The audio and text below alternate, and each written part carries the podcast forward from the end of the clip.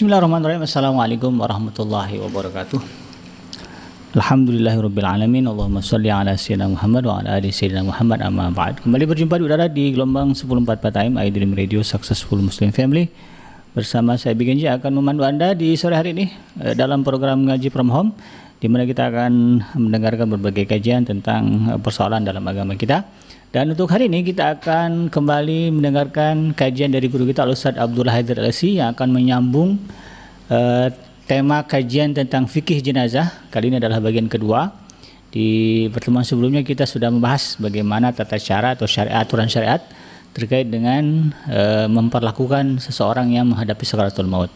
Nah, sekarang di bagian kedua kita akan coba mempelajari bersama-sama. Ini juga adalah bagian yang sangat penting terutama bagi Anda sahabat Dream yang mungkin tinggal dan berada di negeri-negeri minoritas uh, muslim gitu uh, sehingga kadang-kadang kalau kepakaran dan kemahiran atau pengetahuan tentang ini kurang atau tidak punya khawatirnya nanti uh, kewalahan ya ketika mengurus uh, jenazah uh, anggota keluarga kita. Untuk itu bagi Anda sahabat Dream Radio, uh, saya ucapkan jazakumullah karena sudah menunggu dan menanti uh, program ini. Mudah-mudahan nanti apa yang diterangkan oleh guru kita terkait dengan tema pada hari ini yaitu uh, fikih jenazah bagian kedua uh, dengan membahas tema memandikan dan mengafani jenazah uh, bisa bermanfaat sekaligus menjadi ilmu bagi kita semuanya.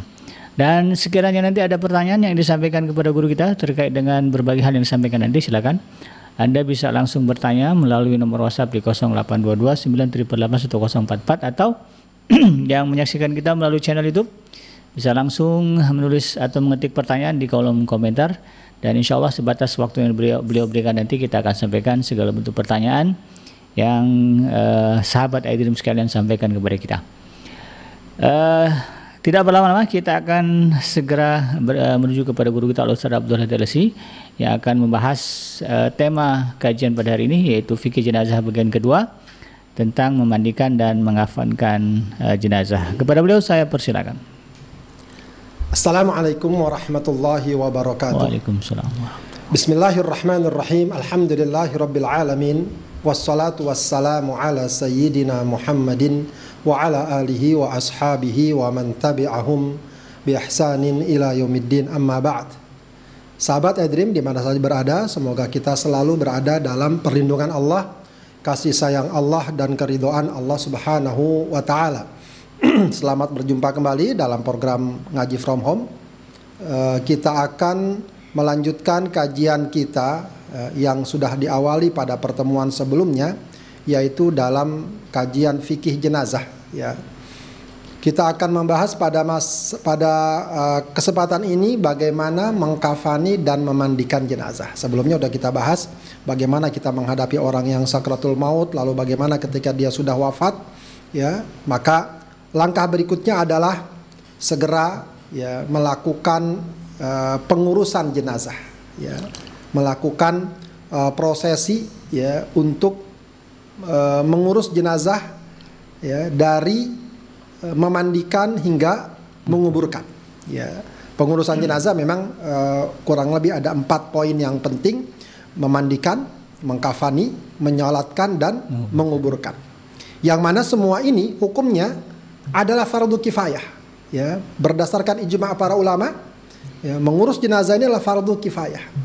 Fardu kifayah maksudnya adalah jika sudah dilakukan oleh sebagian orang ya, dan dilakukan dengan baik maka gugur kewajiban yang yang lain ya. Namun bukan berarti tentu saja kita berpangku tangan oh sudah ada petugasnya sudah ada orang yang melakukannya lalu kita merasa tidak uh, perlu mengetahui ya. Paling tidak kita mengetahui uh, caranya ilmunya bisa jadi suatu saat kita membutuhkan membutuhkannya ya. Dan pengurusan jenazah ini uh, hendaknya disegerakan. Uh, jangan ditunda-tunda ya.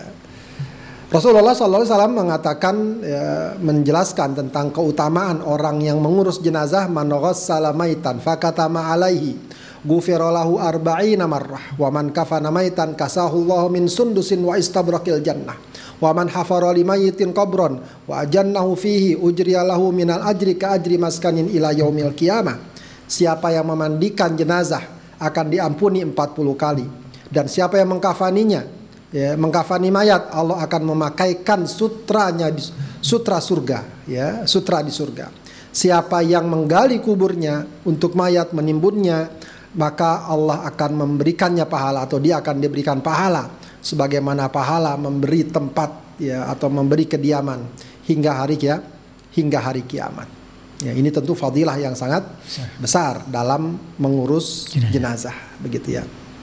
Baik, uh, segerakan mengurus jenazah. Rasulullah bersabda dalam hadis muttafaq alaih asri'u bil jenazah. Ya, segerakan mengurus jenazah. Fa in taku sahilatan salihatan fa khairun tuqaddimunaha alaih. Ya, jika dia orang soleh berarti engkau menyegerakan agar dia mendapatkan segera mendapatkan kebaikannya. Wa in takun kalau ternyata tidak seperti itu, bukan orang soleh, fasyarrun tad'unahu ala riqabikum. Ya, maka kamu hanya meletakkan keburukan di atas leher-leher kalian. Ya, artinya uh, buat apa kalian lama-lama ya gotong atau ada jenazah di uh, pada kalian kalau dia memang keburukan. Jadi intinya memang segera mengurus jenazah. Ya. Meskipun tentu saja itu semua dilakukan dengan uh, kesepakatan, musyawarah, sebab bisa jadi dalam kasus tertentu uh, jika mungkin ada sanak saudara yang uh, di luar kota atau jauh ingin ketemu atau ingin melihat terakhir kali, ya tentu bisa ditolerir ya kalau mungkin ditundanya hingga sekian jam atau satu dua jam ya. Tapi kalau berhari-hari kemungkinan dia pulang dua tiga hari lagi ya tidak perlu ditunggu ya. Diikhlaskan, ridho, maka segera dikubur, dikuburkan. Baik, uh, kita langsung masuk pada pembahasan tentang uh, memandikan jenazah. Ya, jenazah jenazah secara umum wajib dimandikan. Ya, karena dia merupakan fardu kifayah. Kecuali orang yang mati syahid dalam peperangan tidak wajib dimandikan. Kecuali bayi yang keguguran jika belum berbentuk manusia, ya, jika belum berbentuk manusia, janin ya, keguguran kalau udah berbentuk, ya segera dimandikan atau dimandikan sebagaimana umumnya.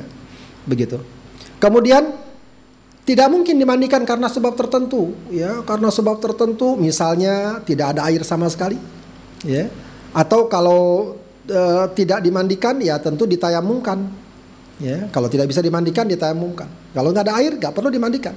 Ya, atau tidak tidak dimandikan atau misalnya ada korban ya uh, la Allah semoga Allah lindungi kita hmm. ya uh, korban apa Kebakar. uh, kebakaran yang sudah sangat parah yang kalau dimandikan malah bisa menghancurkan tubuh jenazah maka tidak perlu dimandikan atau tidak ada orang yang boleh memandikan ya ini nanti akan kita dapatkan uh, satu ketentuan bahwa jenazah ini uh, tidak boleh dimandikan oleh orang yang berlainan jenis hmm. kecuali istri atau suaminya hmm. atau juga dalam satu pendapat mahramnya. Nah mungkin nggak ada mahramnya, nggak ada istrinya, nggak ada suaminya, ya nggak ada yang lawan jenis. Misalnya orang laki meninggal, uh, yang ada hanya orang perempuan, bukan mahram pula, begitu ya.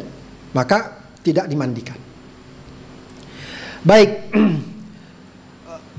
uh, memandikan jenazah hendaknya ada poin-poin yang dapat kita pahami, ya uh, yang memandikan hendaknya seorang muslim yang amanah. Ya. Yang memandikan hendaknya seorang muslim yang amanah serta mengetahui tata caranya. Ya, jadi uh, memang ada yang berpendapat boleh orang kafir memandikan tapi tentu saja karena ini terkait juga dengan ibadah mestinya yang melakukan adalah seorang seorang muslim. Begitu ya. Uh, amanah juga, amanah dalam arti dia tahu tata caranya, ilmunya dia laksanakan sebagaimana mestinya. Ya jadi tidak ada yang dia kurangi tidak ada yang misalnya nggak dia basuh. Ya ini soal amanah. Bisa jadi orang keluarganya nggak tahu nggak lihat ya. E, diwakilkan tolong mandikan ya. Keluarganya nggak melihat. Ah udahlah daripada nggak repot-repot segera aja mandi siram sedikit sudah. Padahal dia tahu bahwa itu tidak benar. Begitu ya.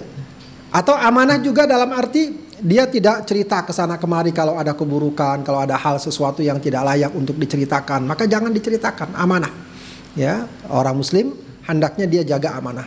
Umar bin Khattab mengatakan ya, la yaghsilu mautakum illal ma'munun. Ya, janganlah memandikan jenazah kalian kecuali orang-orang yang dipercaya, ya, orang-orang yang dipercaya. Ya, dia tidak mudah menebarkan atau menyebarkan info-info yang tidak baik.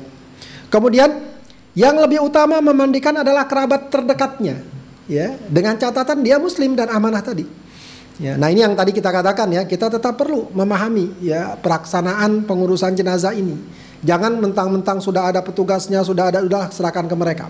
Ya, kalau bisa keluarganya yang melakukan, maka keluarganya lebih utama. Yang paling dekat misalnya orang tuanya, kalau perempuan ibunya atau kakeknya atau saudara kandungnya dan seterusnya. Begitu ya. Meskipun tetap boleh ya, meskipun ada kerabatnya lalu memandikan orang lain boleh. Ya, akan tapi sekali lagi kalau kerabatnya apalagi dia terdekat, maka dia lebih utama, lebih utama. Kemudian jenazah laki-laki dimandikan laki-laki, wanita oleh wanita. Ini yang penting ya Kadang-kadang di masyarakat wanita yang mandiin orang laki siapa saja itu tidak baik, ya. Ya, tidak baik. Kecuali suami kepada istrinya, istri kepada suaminya. Dalam satu pendapat memang ya dalam fikih Syafi'i juga disebutkan boleh kalau mahramnya. Ya, cuma kalau seandainya pilihannya apakah misalnya yang meninggal adalah wanita.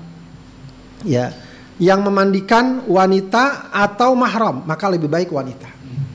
Yang meninggal laki-laki, yang memandikan laki-laki atau mahram wanita, lebih baik laki-laki. Ya, itu lebih utama, lebih utama karena Rasulullah Shallallahu alaihi wasallam ya itu uh, ketika putrinya meninggal Zainab ya, itu yang memandikan bukan dia. Ummu Atiyah ya. Ummu Atiyah memandikan putrinya padahal Rasulullah Shallallahu alaihi wasallam. Nah, ini yang tadi kita katakan ya. Kalau seandainya tidak ada orang meninggal dunia ya, tidak ada yang memandikan kecuali wanita, misalnya laki-laki meninggal dunia, ada yang ada wanita bukan mahram. Nah itu para ulama mengatakan tidak usah dimandikan. Atau wanita yang ada laki-laki bukan mahram. Kalau suaminya masih bisa memandikan. Kalau mahram, menurut sebagian pendapat masih bisa memandikan. Begitu ya. Nggak ada wanita, yang ada laki-laki. Maka nggak dimandi, tidak dimandikan. Ini tak lain karena apa? Karena aurat seseorang itu sangat dijaga baik saat dia hidup atau saat dia wafat ya kehormatan seseorang ya tentu saja orang ketika hidup ya tidak bisa melihat tidak semestinya ya melihat aurat uh, selain uh, mahramnya atau uh, tidak boleh dilihat oleh orang yang bukan mahramnya ya baik uh, Di sini Rasulullah mengatakan laumitti qabli fakumtu alaiki faghassaltuki wa kaffantuki wa sallaitu alaiki wa dafantuki ya. Seandainya engkau mati sebelum aku kata Rasulullah kepada Aisyah ya. Ini Rasulullah kepada Aisyah. Seandainya engkau mati sebelum aku maka aku akan mengurus ya jenazahmu, aku akan mandikan, aku akan kafani, aku akan solatkan dan aku akan kubur kuburkan. Ya.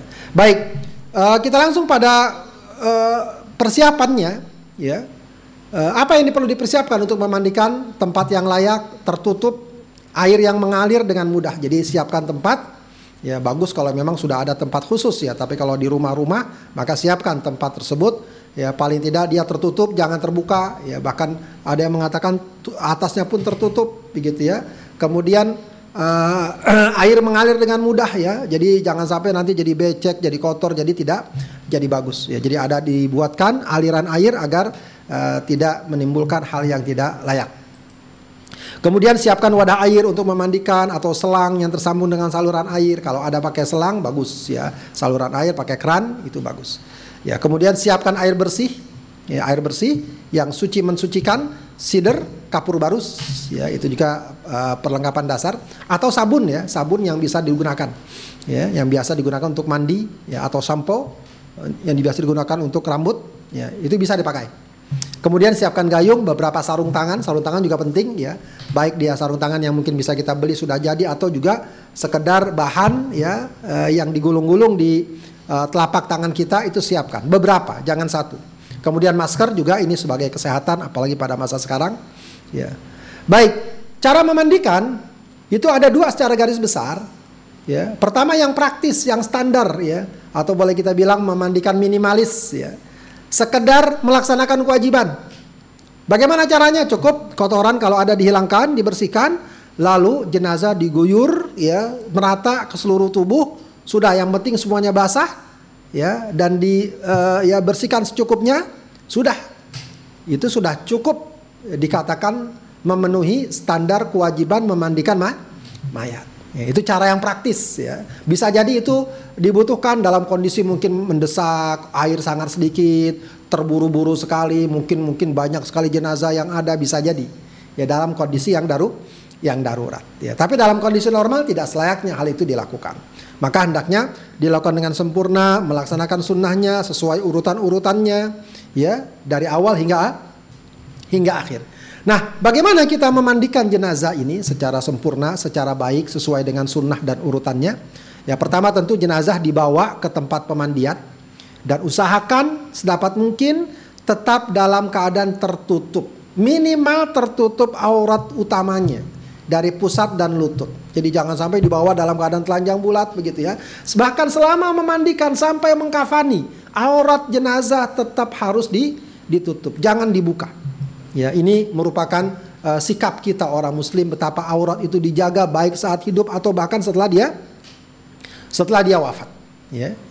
Baik kemudian Uh, di tempat pemandian jika masih ada pakaian yang dipakai atau sesuatu yang dipakai jam tangan kah atau apa hendaknya dicopot, dilepas. Sesuatu yang berharga maka diambil untuk dimanfaatkan yang hidup. Kecuali kalau perkara tersebut dapat merusak tubuh, misalnya udah melengket di, di tubuh seseorang kalau dilepas nanti akan copot ya apa atau akan rusak tubuhnya, maka itu tidak perlu. Ya, itu tidak tidak perlu. Kemudian uh, jenazah lebih utama dimandikan dalam keadaan ditutup seluruh tubuhnya. Minimal tertutup antara pusat dan lutut. Jadi kalau ditutup semuanya sampai kepala, maka itu lebih bagus. Ya bahkan para ulama mengatakan cari kain yang gampang apa airnya rembes gitu. Jadi di, disiram dari atas. Jadi jenazah nggak dibuka sama sekali. Ini lebih utama, ya. Atau dia angkat sedikit kainnya, dia uh, usap-usap atau dia uh, apa namanya gosok dari bawah kain. Jadi tidak dibuka sama sekali. Kalaupun mau dibuka, mungkin agar praktis, agar uh, mungkin lebih cepat begitu ya, maka tutup antara pusat dan lutut itu minimal. Ya, itu mini minimal. Baik, kemudian uh, proses pemandian bisa bisa dimulai dengan cara apa yang pertama? Pertama bersihkan kotoran dari jenazah. Ya, kotoran yang tampak ya apakah yang dalam tu di tubuh ya mungkin ada kalau dia kecelakaan luka kah, darah kah dan seterusnya atau kotoran yang memang uh, kotoran dalam perutnya ya itu maka jenazah diangkat ya boleh diangkat pakai tangan kanan atau dibantu ya jadi memang kalau bisa ada satu orang yang membantu dan yang tidak membantu tidak ada kepentingan untuk memandikan jenazah jangan ikut berada di dalam ini penting ya kadang-kadang kadang-kadang memandikan jenazah banyak orang liatin nonton itu tidak boleh Ya, jenazah itu walaupun dia mati dia harus dihormat, dihormati. Ibarat orang hidup ditonton. Mau nggak orang hidup ditonton? Nggak mau. Ya. Maka yang tidak ada berkepentingan jangan ikut masuk di ruang pemandian. Ya. Maka diangkat jenazah tersebut ya me, apa namanya seperti ingin duduk begitu ya. Men, apa namanya? Uh, mendekati duduk lalu kemudian perutnya ditekan-tekan dengan lembut dengan pelan bisa dengan tangan gitu ya ya atau uh, dengan tangan satu begitu agar kotoran keluar pada saat yang bersamaan disiram ya dicebokin ya maaf pakai tangan kiri dengan sarung tangan dicebokin bagian uh, duburnya agar bersih dari kotoran masih keluar siram lagi terus masih keluar siram lagi sampai dipastikan tidak ada lagi kotoran yang kelu yang keluar ya jadi cukup secukupnya jangan sampai ya maaf ya kadang ada yang memasukkan selang ke duburnya agar semua yang dalam keluar tidak perlu ya itu sesuatu yang tidak baik ya kepada jenazah. Cukup dicabokin saja, cukup cukup didorong saja. Ya ini maksudnya biar kotoran semua keluar. Kita nggak perlu begitu. Ya cukup kotoran itu yang ada keluar. Kalau sudah berhenti sudah. Ya kita cabokin yang bersih. Ya kemudian sudah ya diperkirakan kotoran bersih maka yang memandikan ini perhatikan sarung tangannya di dilepas ya karena tadi udah buat ebok segala macam ganti ganti sarung tangan yang baru ya apakah sarung tangan yang udah siap jadi atau uh, kita pakai ambil kain ya yang sudah yang ada yang bersih untuk mulai memandikan. Baik, kemudian uh, apa yang dilakukan pertama kali? Hendaknya jenazah diwudukan terlebih dahulu. Jadi memandikan jenazah ini uh, mirip dengan orang yang mandi junub ya. Orang mandi junub itu apa? Wudhu dahulu. Ya, jenazah diwudukan. Diwudukan bagaimana? Tentu untuk berkumur menghisap air ke hidung udah nggak bisa ya. Cukup diambil aja air kemudian mulutnya di, dibersihkan secukupnya ya. Mulutnya dibersih dibersihkan secukupnya. Begitu ya, hidung juga begitu. Kemudian ambil air, mukanya dibilas, dibasuh, kemudian tangannya ya kanan tiga kali, kiri tiga kali, kemudian kepala, kemudian telapak kaki. Ya, diwudukan. Ya, sudah selesai wudhu, sudah mulailah apa namanya? Uh, kita memandikan dengan membasuh kepala. Jadi kepala dibasuh kepala jenazah, ya dibasuh ya. Dibasuh, dikasih sabun, dikasih sider, kalau dikasih sampo nggak apa-apa. Jadi sider ini sebenarnya fungsinya adalah untuk membersihkan tubuh dan mewangikannya. Ya, ya kalau zaman dahulu tentu belum dikenal sampo, belum dikenal sabun yang kita kenal sekarang. Kalau sekarang mau dipakai sabun nggak apa-apa. Ya, tidak apa-apa. Dibersihkan. Sudah termasuk jenggotnya. Kalau jenggotnya panjang apalagi dibersih, dibersihkan. Sudah disiram dengan air bersih. Ya, jadi udah tadi dengan sider, itu disiram dengan air dengan air bersih. Sudah selesai, mulai kita siram bagian kanan uh, jenazah ya. Dimulai dari bagian atas. Pakai air tadi air sider air sabun boleh. Pakai diusap digosok ya. Uh, tidak terlalu keras tapi tidak terlalu lembut ya yang sekiranya bisa membersihkan jenazah. Baik sudah bagian atas kanan ya bagian kanan dahulu kemudian jenazah dibaringkan untuk dibilas dibersihkan bagian belakang kanan belakangnya dari mulai punggung terus sampai ke sampai kaki. Sudah selesai, ya, maka kemudian pindah ke bagian kiri. Bagian kiri dibilas, digosok dengan air sider dengan air sabun tadi, kemudian dibaringkan, ya, eh, apa namanya, baringkan ke arah kanan berarti ya. Dimiringkan. Ya dimiringkan, dimiringkan agar digosok lagi bagian kiri, ya, yang bagian belakang dari punggung sampai ujung kaki. Nah, jadi eh, dahulukan yang kanan, baru yang kiri, baru yang kiri. Selesai semua sudah, siram pakai air ber, air bersih, air bening tadi yang tidak bercampur apa-apa. Bersih sudah, sudah selesai. Ya, mau dua sekali, dua kali, tiga kali itu bagus ya. Tiga kali mau kalau sesuai dengan kebutuhan. Baik sudah cukup, maka yang terakhir sebagaimana pesan Rasulullah Sallallahu Alaihi Wasallam, ya siramlah dengan air kafur. Ya uh, apa namanya? Yaitu kapur barus ya. Sebagaimana pesan Rasulullah kepada Ummu Atiyah saat memandikan putrinya Zainab dia mengatakan iksil nahathalatan basuhnya tiga kali au khamsan atau lima kali au au aktsara min dalik atau lebih dari itu. Bima'in wasidrin dengan air dan sider waj'alna fil akhirati kafura. Jadikan bagian akhir itu air yang udah dicampur dengan kapur ba kapur barus. Ya. Apa fungsinya kapur barus ini? Maksudnya agar tubuh itu lebih keras, ya, lebih kuat sehingga tidak mudah apa ya busuk atau tidak mudah rusak begitu ya, agar sampai penguburan berjalan lan berjalan lancar. Ya, itu tujuannya. Baik, sudah selesai itu, ya maka uh, apa namanya jenazah dibersihkan lagi, di, dikeringkan ya, Dipering, dikeringkan ya uh, dengan handuk atau kain kering ya tidak perlu diusap-usap cukup ditempel-tempel saja agar apa namanya uh, tubuh jenazah itu uh, kering ya tidak basah ku tidak basah kuyup. Kemudian rambut jenazah dirapikan, disisir. Oh, kalau dia orang laki disisir baik-baik. Kalau orang perempuan juga disisir. Kalau orang punya panjang dikepang tiga. Orang perempuan rambutnya panjang dikepang tiga. Ya. Kalau orang laki dikepang nggak? Kalau punya panjang nggak perlu. Ya, biarkan saja dia agak rapi. Ya.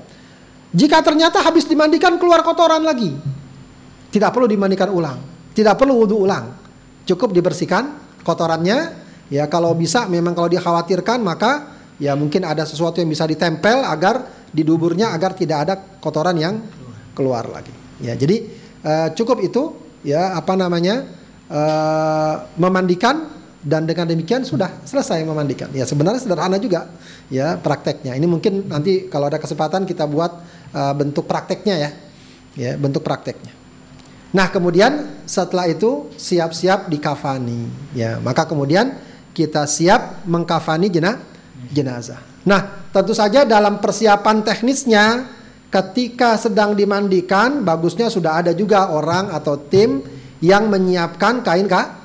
kain kafan sehingga ketika jenazah selesai dimandikan sudah tinggal dikafani jangan udah baru selesai mandiin baru nyiapin. Itu kan kadang-kadang butuh waktu ya. Kasihan jenazahnya begitu ya. Jadi sudah selesai mandi digotong ya. Dibawa ke tempat pengkafanan begitu ya. Baik kemudian kain kafan itu minimal selembar cukup. Ya, jadi kalau tadi sama memandikan kafan juga yang penting selembar dan menutup seluruh seluruh jenazah sudah cukup. Ya, itu minimal ya.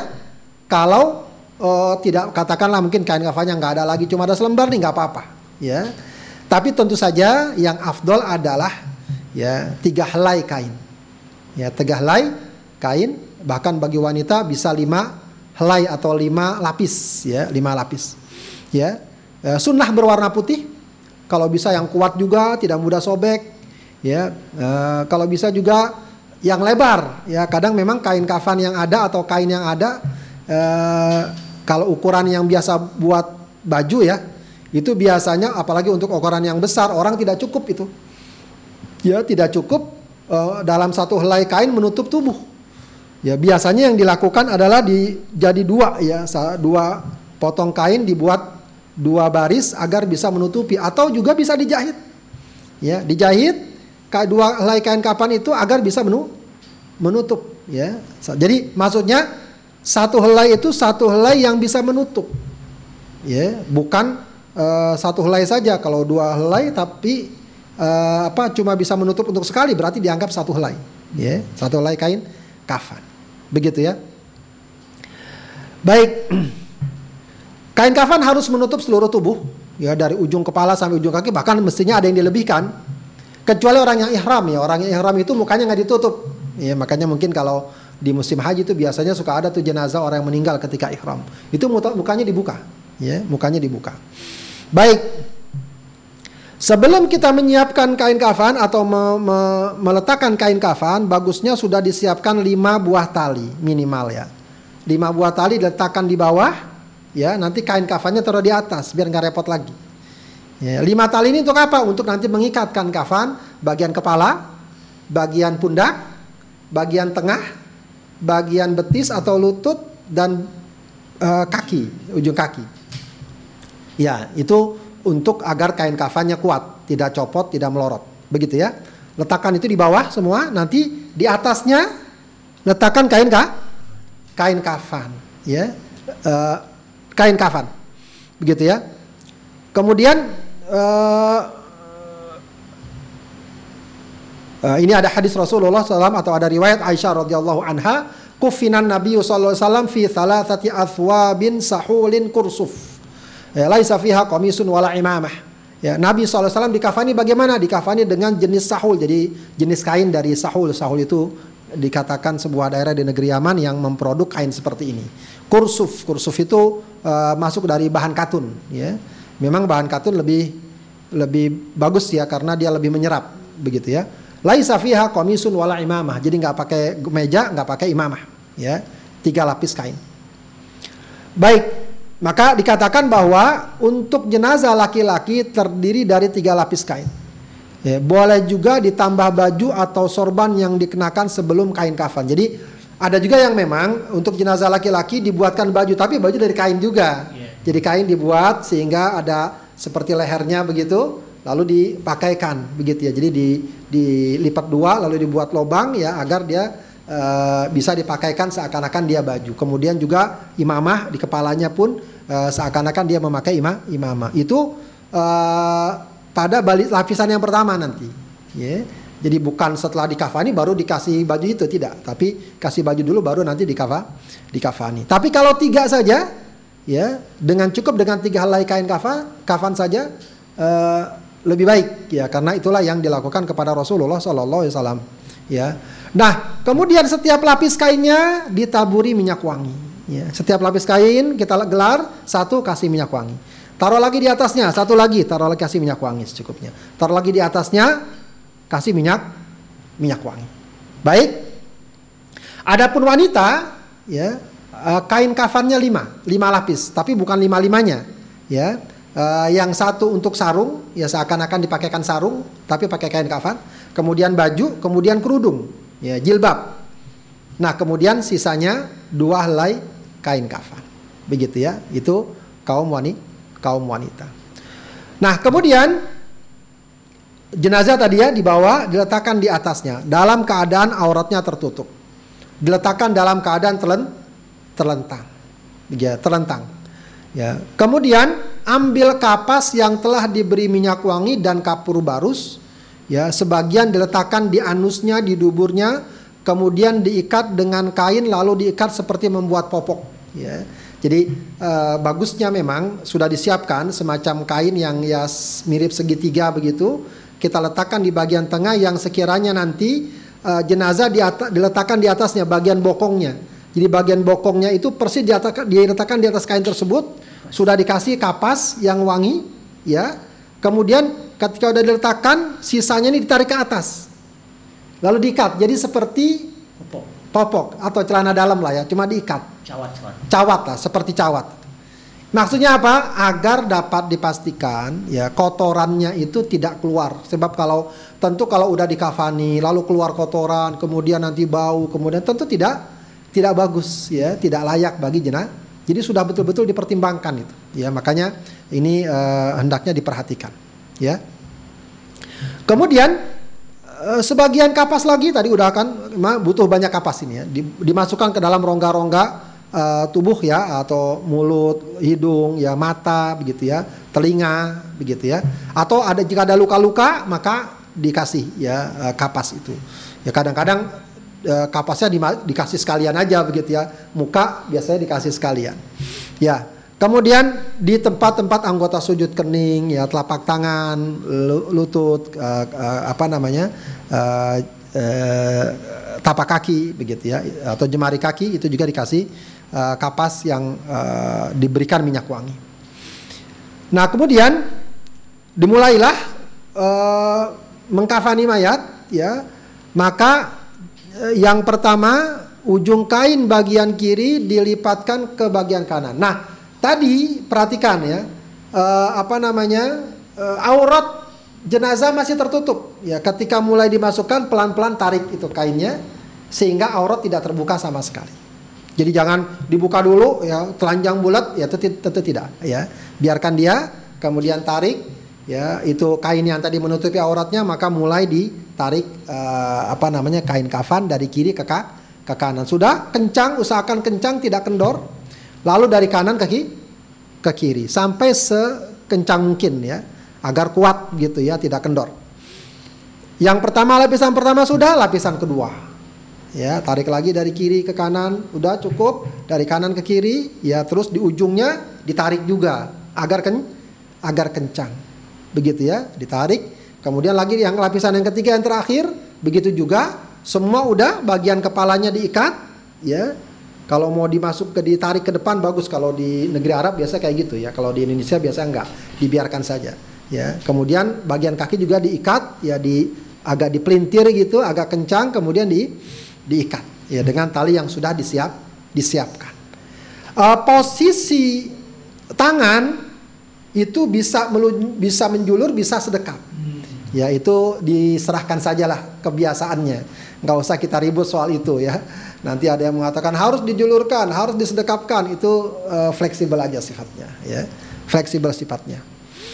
Kemudian para ulama umumnya menyatakan makruh ya menggunting rambut atau memotong kuku jenazah. Ada cukup dibersihkan aja. Memang ada yang mengatakan kalau kumisnya kepanjangan, kukunya panjang dipotong gitu ya, lalu taruh di ini. Uh, tidak perlu, ya cukup dibiarkan begitu saja, tapi dibersihkan. Kalau misal kukunya hitam, banyak kotoran dibersih, dibersihkan, begitu ya. Kemudian uh, terakhir uh, jenazah apa namanya uh, boleh dicium, artinya kadang-kadang ketika mau dikafani begitu, mau dikafani mungkin saja ada pihak keluarga ingin menciumnya, silahkan, nggak apa-apa. Ya tentu saja tidak semua orang ya, cukup orang-orang terdekatnya, ya, atau mungkin kalau seorang guru maka dia santrinya atau santri maka dia gurunya. Ya tentu saja yang boleh menciumnya ketika masih hidup ya. Kalau misal ada orang laki, ada orang perempuan, bukan mahram, bukan apa, ingin mencium ya nggak boleh, begitu ya. Nah, orang perempuan juga begitu, ya. ya. Suami istri ya boleh, ya. Nah ini kadang-kadang di masyarakat ya uh, ada sebuah anggapan nih kalau suami ingin mencium istrinya udah dimandikan nggak boleh katanya. Batal, batal nanti wudhunya.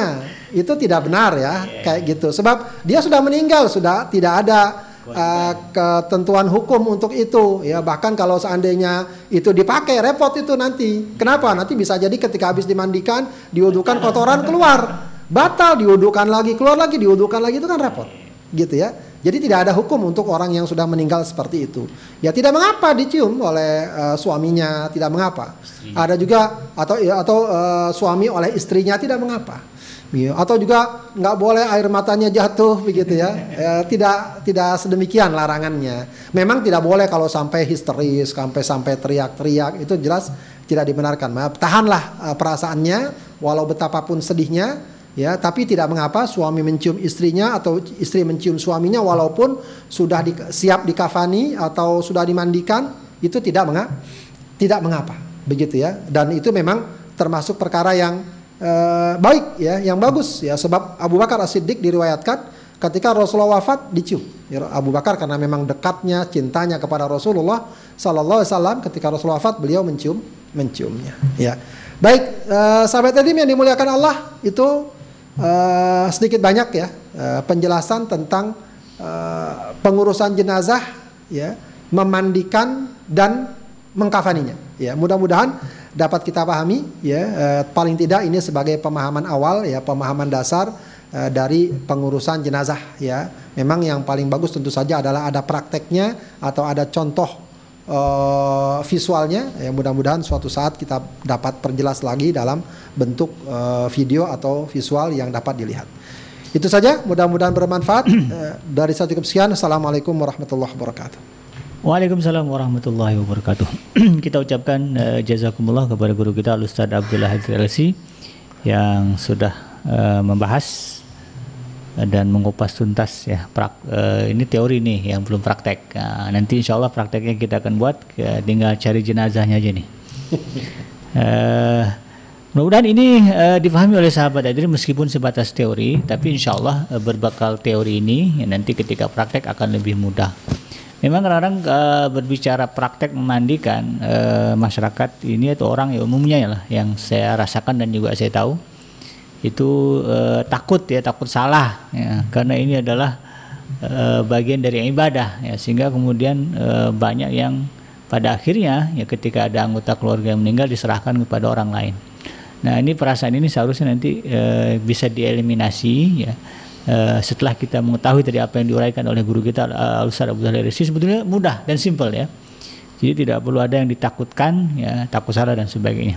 Tapi untuk lebih jelas uh, saya persilakan kepada sahabat iDream Radio di mana pun Anda berada baik yang mendengarkan kita melalui gelombang 104 AM atau juga Anda yang menyaksikan kita melalui uh, channel YouTube anda bisa uh, menyampaikan pertanyaan terkait dengan pembahasan uh, materi memandikan dan mengafankan jenazah ini sehingga kemudian uh, lebih jelas dan lebih clear. Karena uh, sekali lagi ini adalah ilmu yang seharusnya uh, setiap kita uh, faham dan menguasai walaupun hukumnya adalah fardu fardu kifayah. Tetapi ilustrasinya adalah ketika kita berada di negeri itu tadi ya yang mayoritas, eh, minoritas muslim ya kemudian uh, susah bagi kita untuk menguruskan jenazah uh, dengan bantuan orang lain ya tidak seperti di negeri kita maka tentu tumpuannya adalah kepada kita sebagai kerabat atau anggota keluarga yang uh, seharusnya mampu mengurus atau memulasarakan jenazah. Silakan bertanya di nomor WhatsApp di 0822 988 atau juga Anda bisa langsung menulis pertanyaan di kolom komentar dan insya Allah uh, akan saya sampaikan kepada guru kita. dan sebagai informasi bagi Anda sahabat iDream Radio, uh, acara ini terselenggara berkat kerjasama antara iDream Radio dengan Kazwa, platform pembiayaan syariah online, kemudian juga dengan Biro uh, Haji dan uh, Biro uh, Umrah dan Haji khusus yaitu Fatra bagi Anda yang ingin melaksanakan ibadah umrah di tahun-tahun yang akan datang atau juga mungkin di tahun ini silakan Anda bisa menghubungi uh, Patra di nomor 0812 95 999 747 atau bisa langsung layar laman web uh, Patra di www.patratur.com. Baik Ustaz, uh, sambil mungkin nanti uh, ada jamaah yang bertanya karena waktunya masih cukup uh, panjang hingga pukul 17.15 waktu Indonesia bagian barat saya akan mengawali untuk uh, berdiskusi Ustaz.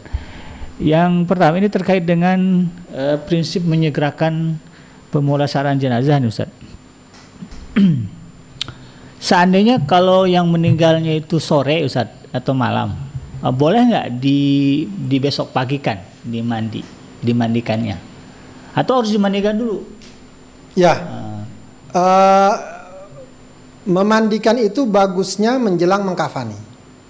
Oh, begitu. Ya, jadi bagusnya selesai memandikan segera dikafa, Dikafani. dikafani. Jadi kalau masih kira-kira ini mau dikuburkan kafan, mau dikafani kafan, hmm. mungkin saja karena belum tahu, misalnya karena ada proses tertentu yeah, kan, yeah. jangan dimandikan dulu, gitu. Ya. Jangan dimandikan, dimandikan dulu. Jadi kalau udah ada kepastian, ayo kuburin jam segini, berarti kafanin jam segini, berarti mandikan jam segini. Jadi bagusnya adalah biarkan saja dia apa adanya, uh. ya ya tentu dijaga sebagaimana kemarin sudah kita jelaskan, yeah. letakkan dia di tempat yang baik, yeah. ditutup begitu ya uh, tubuhnya, ya tentu dikasihlah wewangian-wewangian hmm. ya, agar layak begitu, uh, biarkan dia, ya, mungkin katakan besok mau diurusnya jam 7 pagi ya sudah, berarti dimandikannya jam 7 jam atau jam sebelum jam 7 uh. ya di kafal jam 7 gitu ya jam jam 8 misalnya mau disolatkan begitu ya, jadi pemandiannya itu nanti seiring dengan kapan mau dikafani dan kapan mau dikuburkan. Ya, kapan mau dikuburkan. Begitu. Kalau misalnya gini Ustaz, e, meninggal jam 7 malam. Ya. Kemudian kita minta e, kalau misalnya meninggal di rumah sakit kan suka ada tuh saat rumah sakit tertentu yang hmm. me, me, ya, menyediakan pemandian jenazah dan hmm. pengapanan.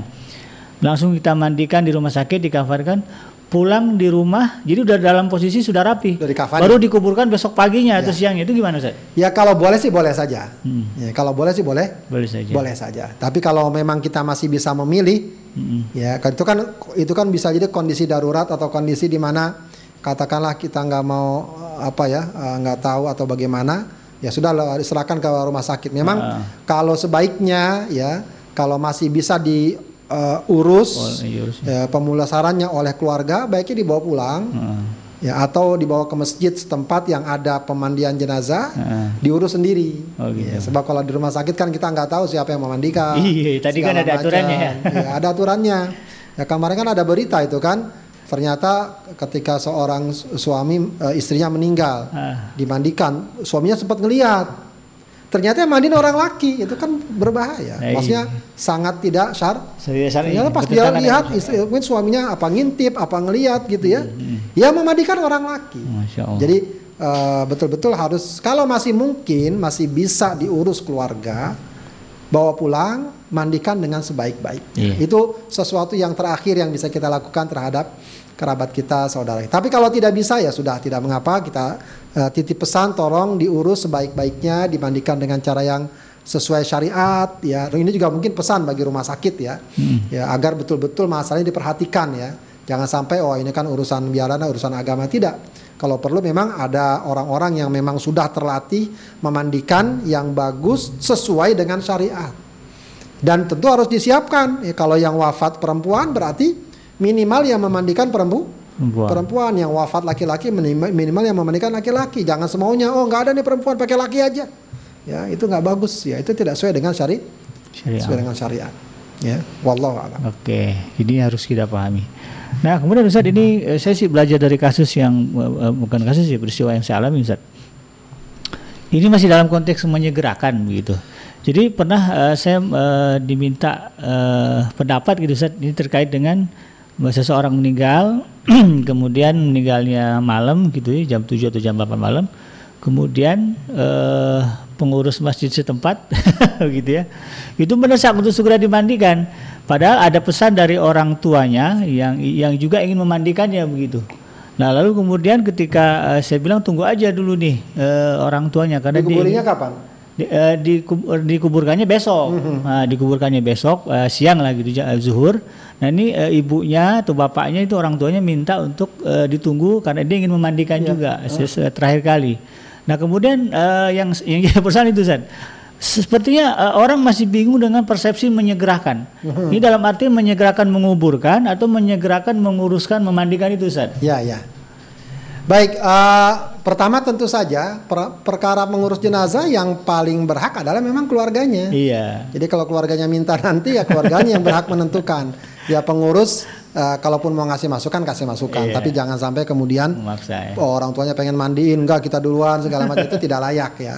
Apalagi orang tua, orang tuanya tentu lebih berhak untuk mengurus anak Anaknya. anaknya. Di samping soal masalah memandikan ini ya itu sebagaimana kita katakan sebaiknya semestinya dia dilakukan se- sesaat atau ketika dia sudah mau dikafani. Iya. Dikafani juga hendaknya dilakukan ketika Iya, dia jauh. mau dikuburkan Iya, begitu. Jadi beriringan sekaligus. Iya. Jadi kalau yang dimaksud eh, disegerakan ya segerakan semuanya.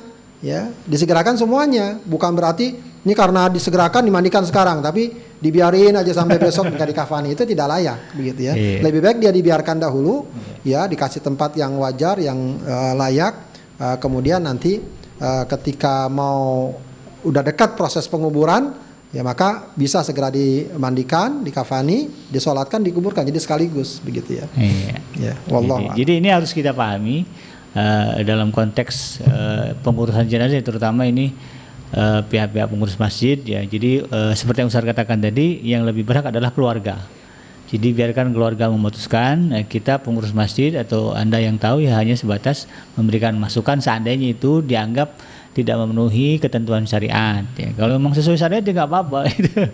Jangan kemudian nanti malah jadi nggak enak begitu ya ujung-ujungnya nanti ada pihak-pihak yang merasa eh, katakanlah eh, tidak dianggap dari di sisi dari sisi keluarga. Eh, baik Ustaz, selanjutnya ini terkait dengan eh, ketentuan yang boleh memandikan jenazah nih Ustaz.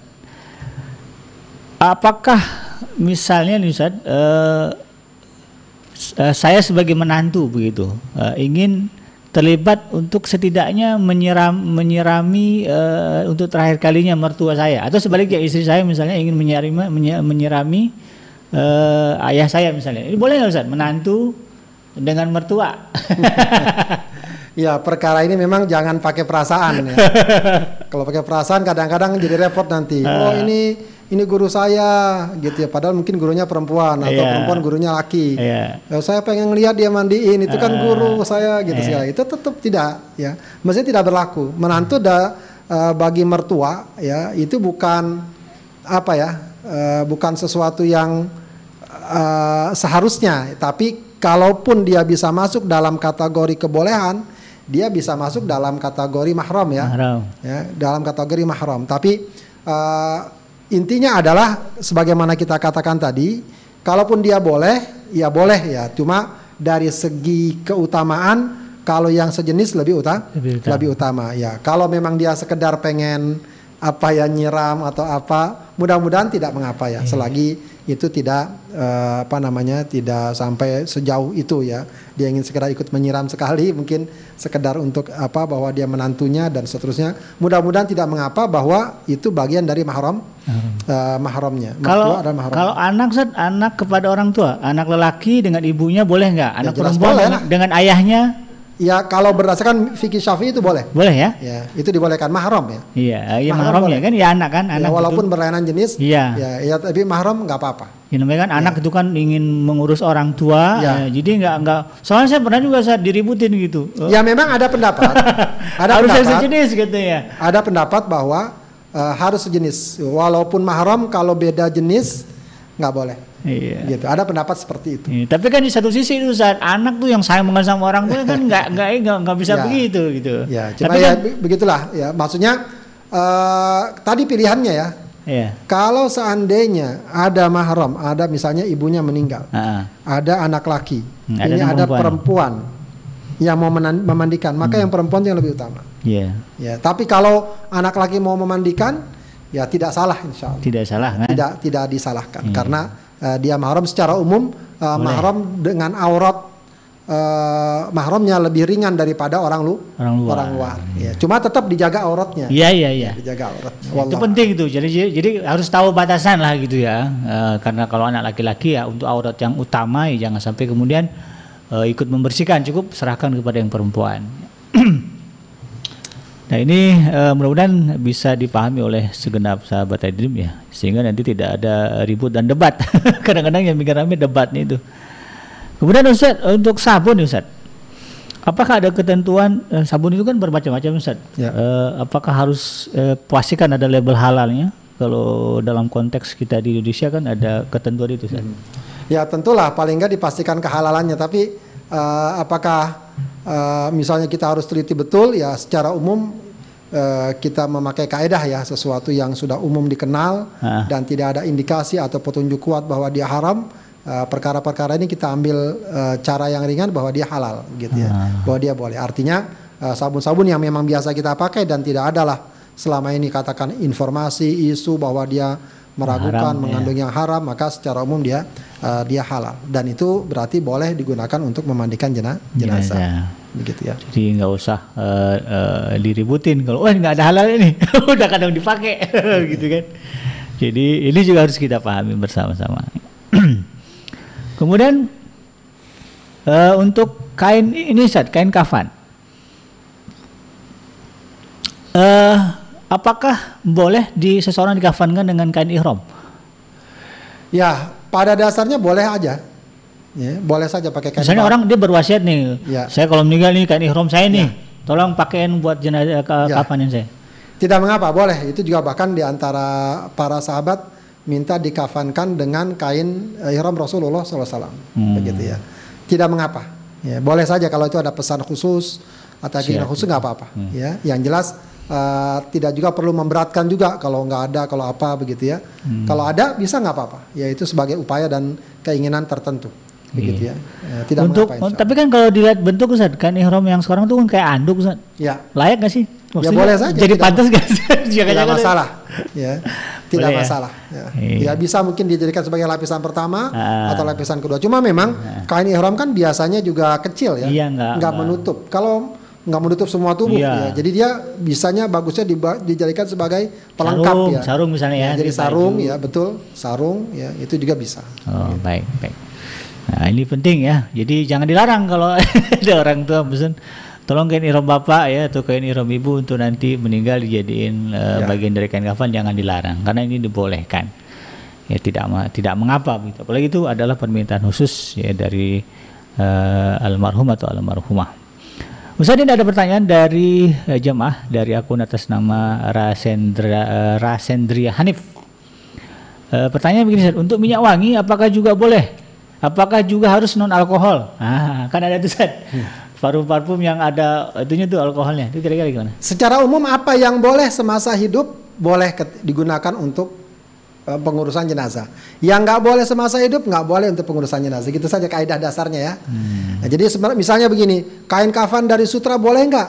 Ya, Nggak boleh. lihat aja orang laki boleh nggak pakai sutra? Nggak boleh. Nggak boleh, berarti nggak boleh buat kain kafan. Buat bagi wanita boleh nggak Boleh. sutra? Boleh, berarti boleh buat jenazah wanita. Jadi apa yang boleh semasa hidup boleh buat untuk mati Eh, ketika dia sudah wafat. Eh, parfum ya ada alkoholnya. Ya kita mungkin pernah bahas ya bahwa alkohol tidak lantas kemudian membuat parfum itu jadi Haram. haram atau Atau jadi khamar Nah. ya.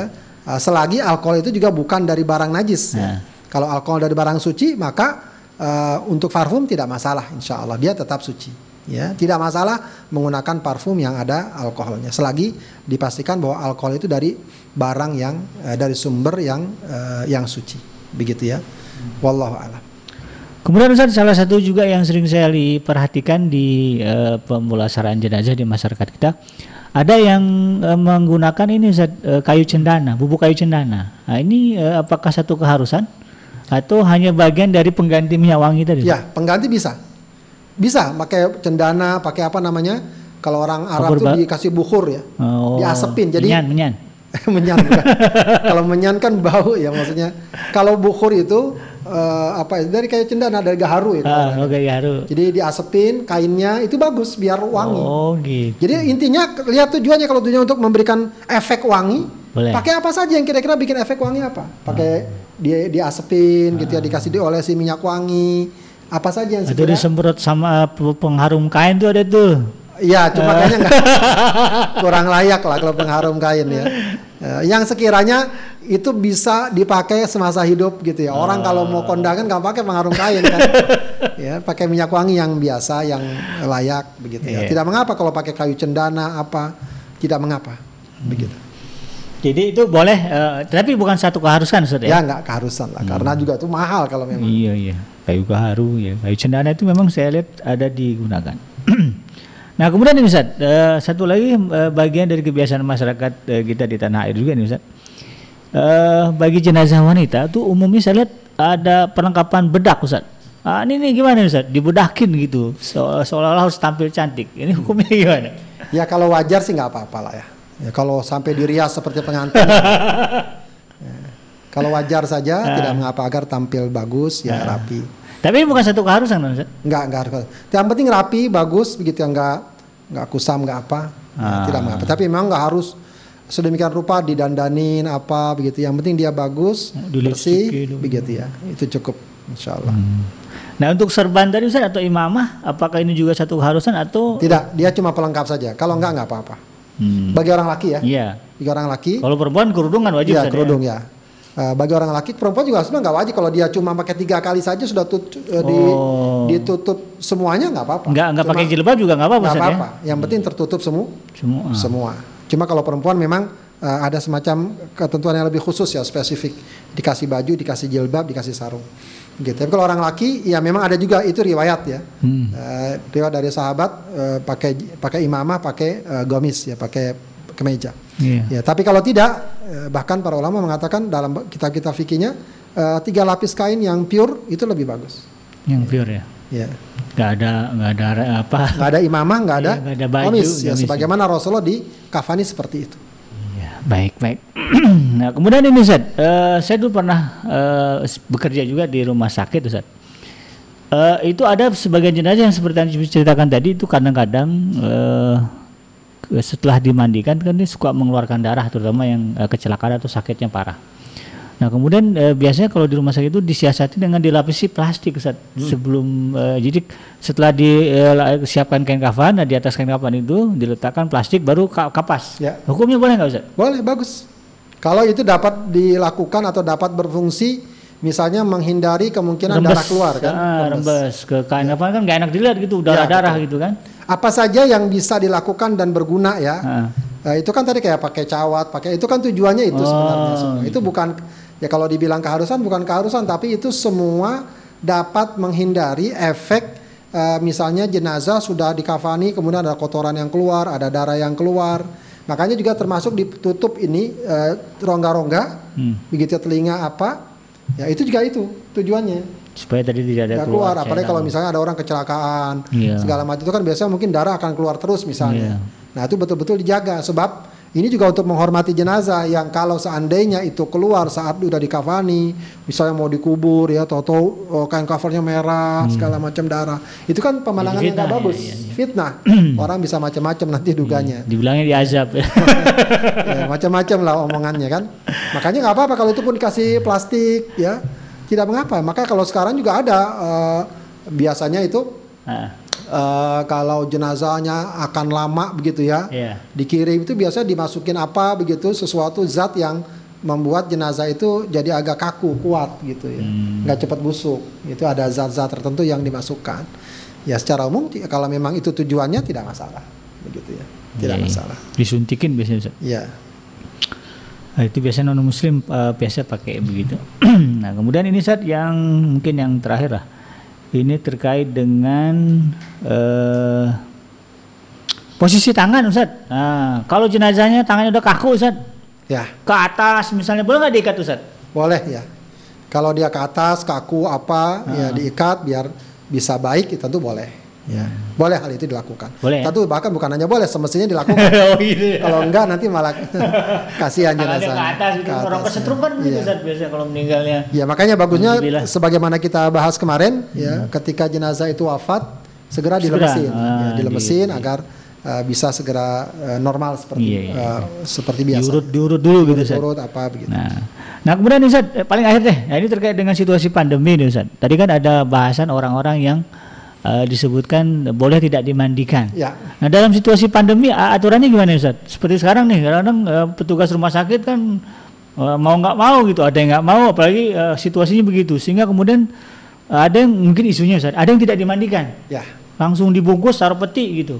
Itu gimana Ustaz? Ya kalau memang betul-betul kondisinya mendesak, ya apakah mungkin kekurangan tenaga saking banyaknya iya, jenazah atau memang uh, ini katakanlah mengandung penyakit yang menular, nggak ada fasilitas, nggak ada APD yang cukup, segala macam. Ya, ya apa boleh buat? Ya, tidak mengapa begitu ya. Tidak, tidak dimandikan, tidak dikafankan. Tidak mengamandikan, tidak dikafankan kalau memang segala sesuatu darurat ya. Iya. Cuma ini kan masing-masing soal moral saja jawaban. begitu ya. Ini benar nggak ya? Benar-benar darurat nggak? Apakah iya. cuma males saja iya. atau nggak mau repot iya. karena memang nggak ada nggak ada profitnya, nggak ada untungnya segala macam. Nah itu yang harus jadi catatan, begitu ya. Kalau tidak ya sudah jenazah eh, dia sudah tidak bertanggung jawab untuk hal itu yang bertanggung jawab orang yang hidup. Iya. Ya. Insya Allah kalau dia min ahli khair dia khair. Hmm. Ya, jika dia termasuk orang yang baik, jangan kemudian kita katakan, ya Allah tuh Syekh Fulan, Ustadz Fulan, udah rajin sholat, ya mati nggak dikafani, itu nggak ada nggak ada pengaruh buat dia. Iya. yang ada pengaruhnya yang hidup. Iya, iya. Ya, kalau yang hidupnya lalai, uh, meninggalkan amanah, berdosa. Ya kita bisa berdosa semua itu kalau memang uh, ada yang tidak terurus padahal seharusnya bisa diurus begitu ya. maka penting ini memang diingatkan ya pihak-pihak yang berwenang ya khususnya mungkin rumah sakit atau lembaga tertentu betul-betul ya memperhatikan masalah ini ya. Maka juga bagus tuh kalau ada satgas relawan relawan covid ya itu bagus tuh yang membantu memandikan ya dengan hmm, keahliannya dengan perlengkapannya. Karena mungkin tidak semua orang bisa. Yeah. tapi kalau memang itu semua sulit berat ya itu masuk dalam kategori orang-orang yang terhalang untuk dimandikan ya insya Allah bagi jenazah itu tidak masalah ya ya itu terkait dengan amalnya nanti yeah. ya tapi bagi orang yang hidup oh, ini yang harus dipikirkan ya, bisa bermasalah kalau ada kelalaian iya baik, baik. Uh, uh, demikian ya sahabat Adrim yang dirahmati Allah uh, sepertinya sudah clear dan jelas uh, terkait dengan uh, persoalan pemulasaran jenazah. Insya Allah nanti di uh, pertemuan yang akan datang kita akan bahas uh, satu lagi kewajiban bagi kita yang hidup untuk menguruskan orang yang meninggal yaitu menguburkan. Seperti apa? Uh, nantikan episode atau uh, kajian berikutnya.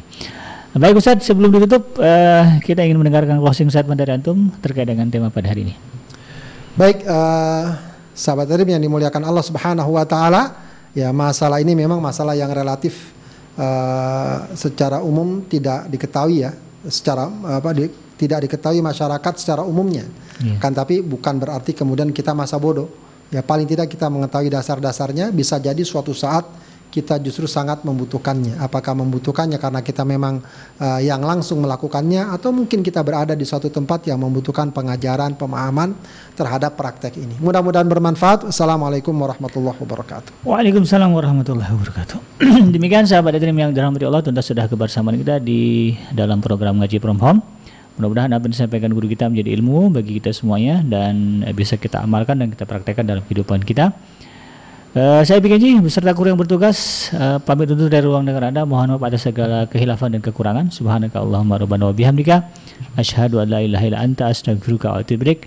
Walhamdulillahirabbil alamin. Wassalamualaikum warahmatullahi wabarakatuh. Waalaikumsalam.